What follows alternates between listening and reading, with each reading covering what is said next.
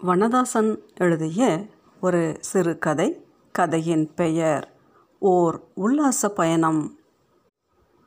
எப்போது நினைத்தாலும் போகலாம். அவ்வளவு பக்கத்தில் தான் இருக்கிறது வாய்க்கால். குளிக்கிறதற்காக புறப்பட்டவர் தான் இங்கேயே நின்று விட்டார். நடையிறங்க கால் வைக்கும் பொழுது மேட்டு பள்ளிக்கூட வாதியார் எதிரே குடித்துவிட்டு வந்து கொண்டிருந்தார்.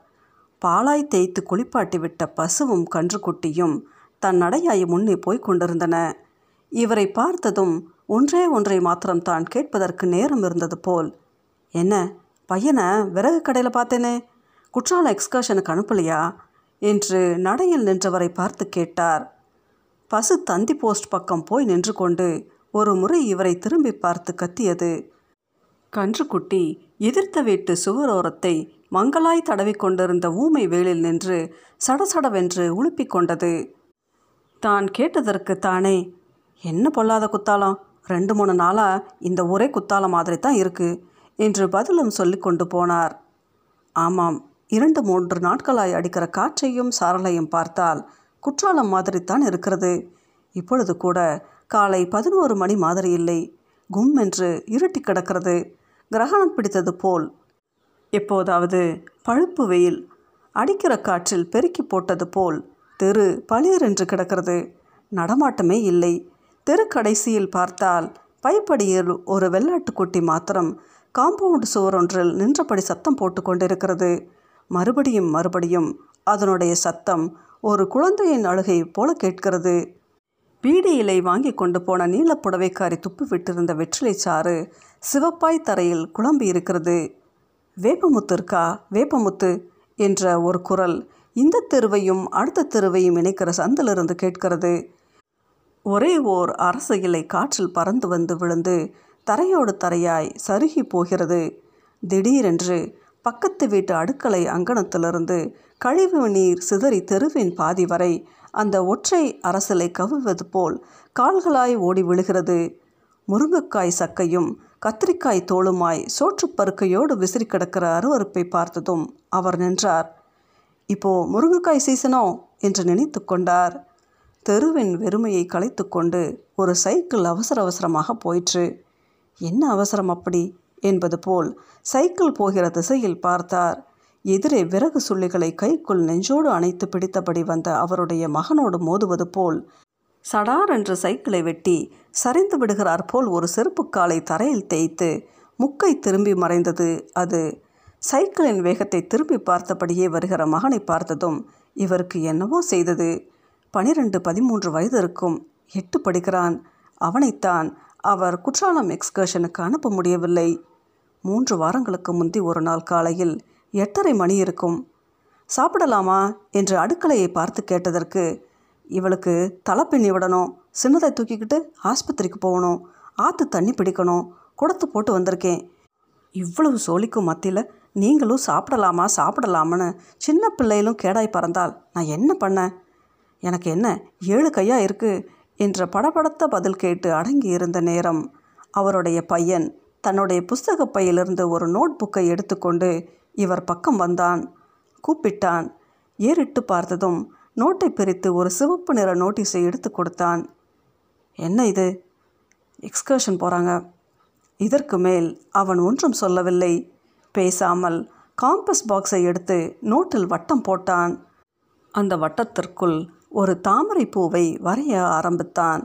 ஒரே ஒரு வளைகோடு மாத்திரம் விழுந்திருந்தது வட்டத்துக்குள். அவர் அந்த நோட்டீஸை பார்த்தார். அது அவர் குன்றும் புதியதில்லை. கடந்த இரண்டு வருஷமாய் அவர் பார்த்தது தான்.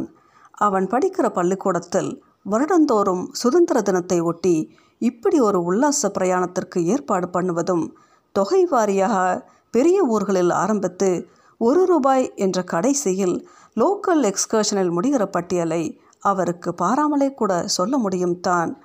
போன வருடமே தான் அவனை அடுத்த வருடம் கண்டிப்பாய் குற்றாலம் அனுப்புவதாக சொல்லியிருந்தார்.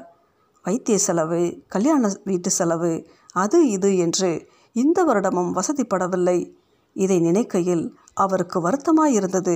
ஒன்றும் போடவில்லை. கலங்கினார் போல் அவனை பார்த்தார். என்ன தாமரப்பு வரையதியா? என்று கேட்டார். ஆமாம் என்றபடியே பையன் அந்த எக்ஸ்கர்ஷன் அறிவிப்பு அச்சடித்திருந்த பேப்பரை பொன்னாய் பூவாய் கசங்காமல் வாங்கி எதிலிருந்து எடுத்தானோ அந்த நோட்டிற்குள்ளேயே வைத்துவிட்டு மறுபடியும் வரைய ஆரம்பித்தான். ஒரு வார்த்தை கூட குற்றாலம் போக வேண்டும் என்று சொல்லவில்லை. எப்போ போகணும் என்று கேட்கவில்லை. இவருக்கு அவன் அப்படியெல்லாம் கேட்க மாட்டானா? குற்றாலத்திற்குத்தான் போவேன் என்று அழமாட்டானா என்றிருந்தது. தேறுதலும் சமாதானமுமாய் தன்னுடைய நிலையை விளக்குவதற்கு கூட வாய்ப்பு தராத அவனுடைய மௌனம் ரொம்ப கனத்தது. அவர் எதையோ சொல்ல போகையில் அவன் தாமரைப்பூ நல்லா இருக்காப்பா என்று நோட்டை உயர்த்தி நீட்டினான். அங்கே என்ன ஊரில் இல்லாத கதை பேசியாகதோ தெரியலையே என்னமோ ரயிலுக்கு போகிற மாதிரி சாப்பிடணும் சாப்பிடணும்னு அடிச்சுக்கிட்டேல அப்பதை. அம்மா சாப்பிட கூப்பிடுதா? அவன் குடிந்தபடியே சொல்லிக்கொண்டு காம்பஸ் டப்பாவை மூடினான். விறகை கொண்டு போய் அடுப்படிக்குள்ளேயே போற்று மழை வரும் போல இருக்கு. எதையாவது சொல்ல வேண்டுமே என்பதற்காக அவனிடம் சொல்லியபடி அவன் பின்னால் வீட்டிற்குள் போனார். இங்கே இருந்து அடுப்படி வரை ஒரு நடை வீட்டிற்குள் ஒரே இருட்டு குழம்பு கொதிக்கிற காட்டமான வாடையும் காப்பிக்கு கருப்பட்டி கொதிக்கிற வாடையும் ஒரே சமயத்தில் வந்து கொண்டிருந்தது. இப்போது தான் விறகு வாங்கி போட்டவன் ஏதோ சில்லறையை எண்ணி பார்த்தபடி வெளியே மறுபடியும் போனான். தொட்டிலில் குழந்தை சினுங்கியது. இவர் போனார். வார பாதையில் அப்படி லைட்டை போட்டுட்டு வாங்க. ஐப்பசி கார்த்திகை மழை. இப்போதான் அடைச்சி பெய்ய போகிற மாதிரி ஒரேடியாக இருட்டிக்கிட்டு கிடக்கு. அவனை எங்கே பெரியவனை சீக்காய் பொட்டலம் வாங்கிட்டு வான்னு அனுப்பினேன். போயே போய் தொலைஞ்சிட்டான் போலுக்கு. சின்னது தொட்டிலில் கிடந்துக்கிட்டு ஈழு ஈழுன்னு சினிங்கினால் இழுத்து விடுகிறது யாருன்னு தெரியல. இந்த சத்தத்தை எல்லாம் கவனிக்காமல் அவர் தொட்டிலை இழுத்து விட்டார். அவர் இப்படி நிலையில்லாமல் வேலை செய்கிறதையும் அவனுக்கு சந்தோஷம் என்கிற விதத்தில் அவன் உள்ளூர விரும்புகிற குற்றாலத்திற்கு இந்த தடவையும் அனுப்ப முடியாமற் போனதையும் நினைத்து ரொம்ப வருந்தினார். இங்கேயே சாரலும் காற்றுமாய் இப்படி இருக்கையில் குற்றாலத்தில் அருவியில் தண்ணீர் என்னமாய் விழும் என்று நினைக்கையில் தானே கூட ஒரு தடவை குற்றாலம் போக வேண்டும் போல் இருந்தது அது என்ன சத்தம்? மழையா விழுது? கொடியில் ஈர துணியெல்லாம் காயப்பட்டிருந்தனே. எல்லாத்தையும் வீட்டுக்குள்ளே அள்ளி கொண்டாந்து போட்டால் தான் என்ன? இதையெல்லாம் சோத்து பானைக்கு முன்னாடி நிற்கிற மனுஷி சொல்லிக்கிட்டா இருக்கணும்? கொடியில் கிடந்த ஈர துணிகளை எல்லாம் கொண்டு வந்து வீட்டிற்குள்ளேயும் தார்சாவிலுமாய் போடுகையில் சுவரோரமாய் ஒண்டி ஒண்டி கூடிய மட்டும் நனையாமல் கடையிலிருந்து அவருடைய பையன் வந்து கொண்டிருந்தான்.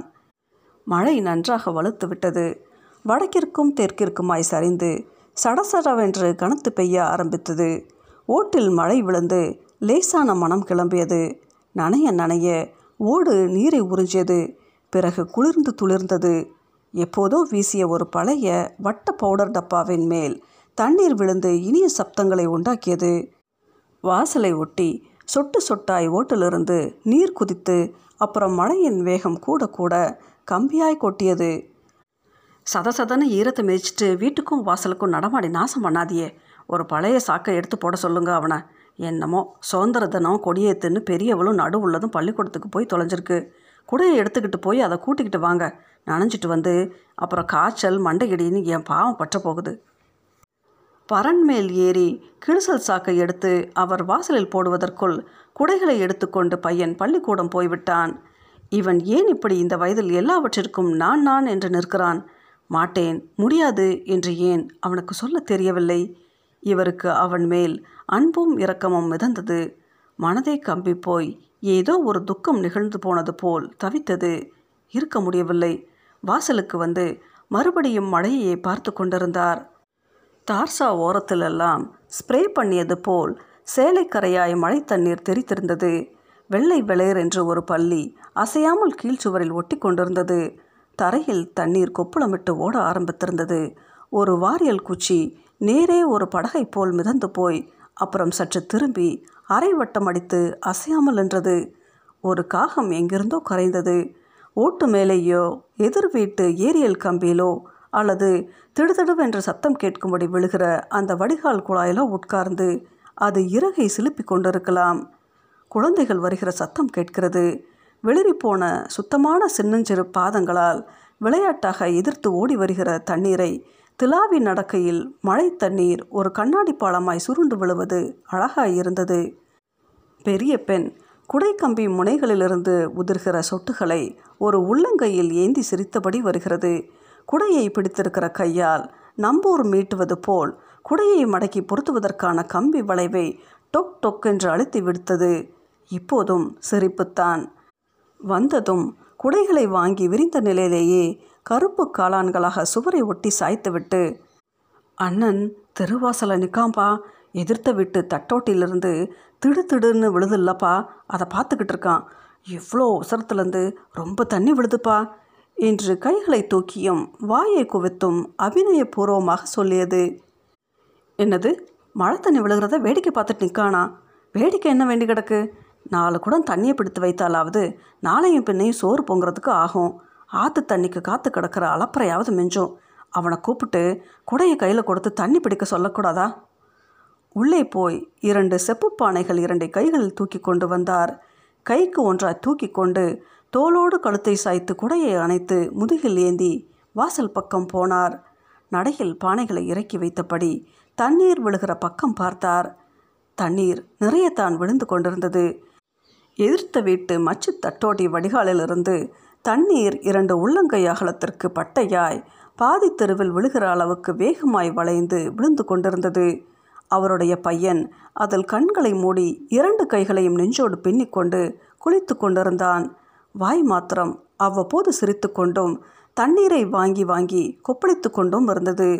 அருவி விழது அருவி விழுது என்ற வார்த்தைகளையே ஒரு ராகம் போல் பாடிக்கொண்டு கால்களை மாற்றி மாற்றி உற்சாகமாய் அவன் ஆடிக்கொண்டிருந்தான். உச்சித்தலையில் தண்ணீர் விழுந்து முடியெல்லாம் நெற்றியை மறைத்து கிடந்தது. சுவர் பக்கமாய் திரும்பி முதுகை காட்டி குளித்தான். ஹே என்று கைகளை உயர்த்தி சத்தம் போட்டு மேலே பார்த்து தண்ணீருக்கு எதிரே முகத்தை காட்டினான்.